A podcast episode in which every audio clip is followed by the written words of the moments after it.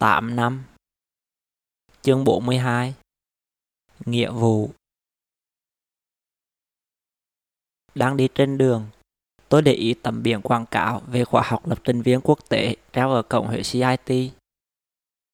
Về nhà, tôi lên mạng tìm hiểu về chương trình này. Chương trình gồm 4 học kỳ, kéo dài 2 năm. Học xong, tôi có thể làm việc ở trong nước, ngoài nước hoặc liên thông lên đại học ở nước ngoài với tấm bằng được cấp. Tôi đang cần tấm bằng này để kiếm việc, chứ làm freelancer khó quá. Tôi đã có thể làm được một trang web đơn giản, nhưng trên trang tìm việc freelancer chẳng có mấy người đăng việc thế này. Nếu có thì người ta vô tranh nhau đặt giá và họ có nhiều cơ hội nhận việc hơn tôi. Nhưng việc ít người đặt giá toàn yêu cầu cao. Tôi cũng muốn học những cái người ta yêu cầu để nhận việc, nhưng không biết bắt đầu từ đâu. Tôi nhắn tin cho hệ CIT hỏi về khóa học. Người ta hẹn tôi tuần sau lên làm bài kiểm tra toán và tiếng Anh đầu vào.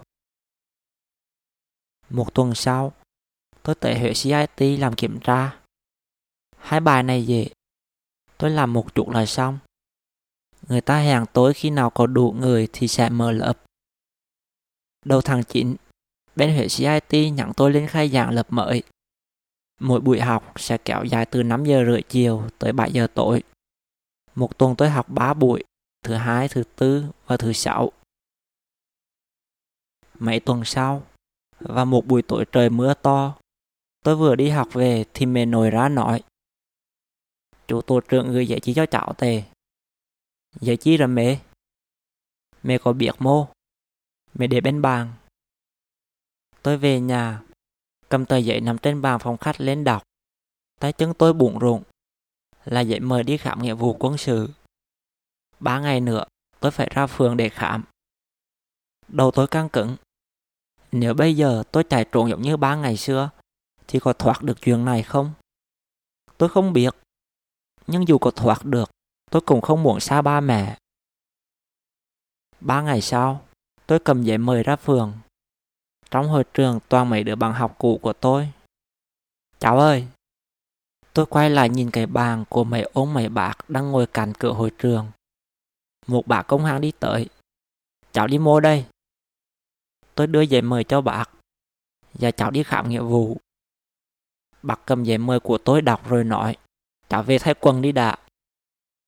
Dạ. Cháu mặc quần đuôi như đi là không được. Về nhà thay quần dài rồi lên khám. Dạ. Tôi về ở yên trong nhà. Người ta đã lấy giấy mời của tôi rồi. Coi như là tôi có đi mà bị họ đuổi về. Mấy ngày sau, chủ tổ trưởng tới nhà đưa tầng tay tôi tờ giấy mời khác. Chủ dặn tôi, lần này cháu lo mà đi, không người ta tới bắt đi đó. Lần trước cháu có đi rồi mà bị kéo về.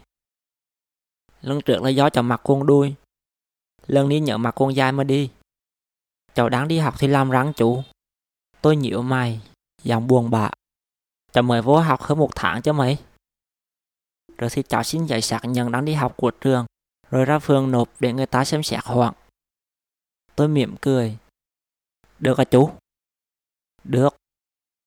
Buổi tối, tôi hỏi chị phụ trách tuyển sinh của huyện CIT. Chị không chắc người ta sẽ hoãn cho tôi. Nhưng như vậy cũng được rồi. Ít ra tôi vẫn còn có cơ hội. Sáng hôm sau, tôi lên trung tâm xin giấy rồi đám tới phường. Một anh dân quân ở trong phòng của ban chỉ huy nhận giấy của tôi. Anh lực danh sách gọi khám nghĩa vụ ra dò tên tôi. Tôi nịn thở, nhìn anh gạch một đường mực xanh dài ngang qua hàng của tôi. Em về được rồi. Vài bữa em không cần tới khám nữa phải không anh? Ừ.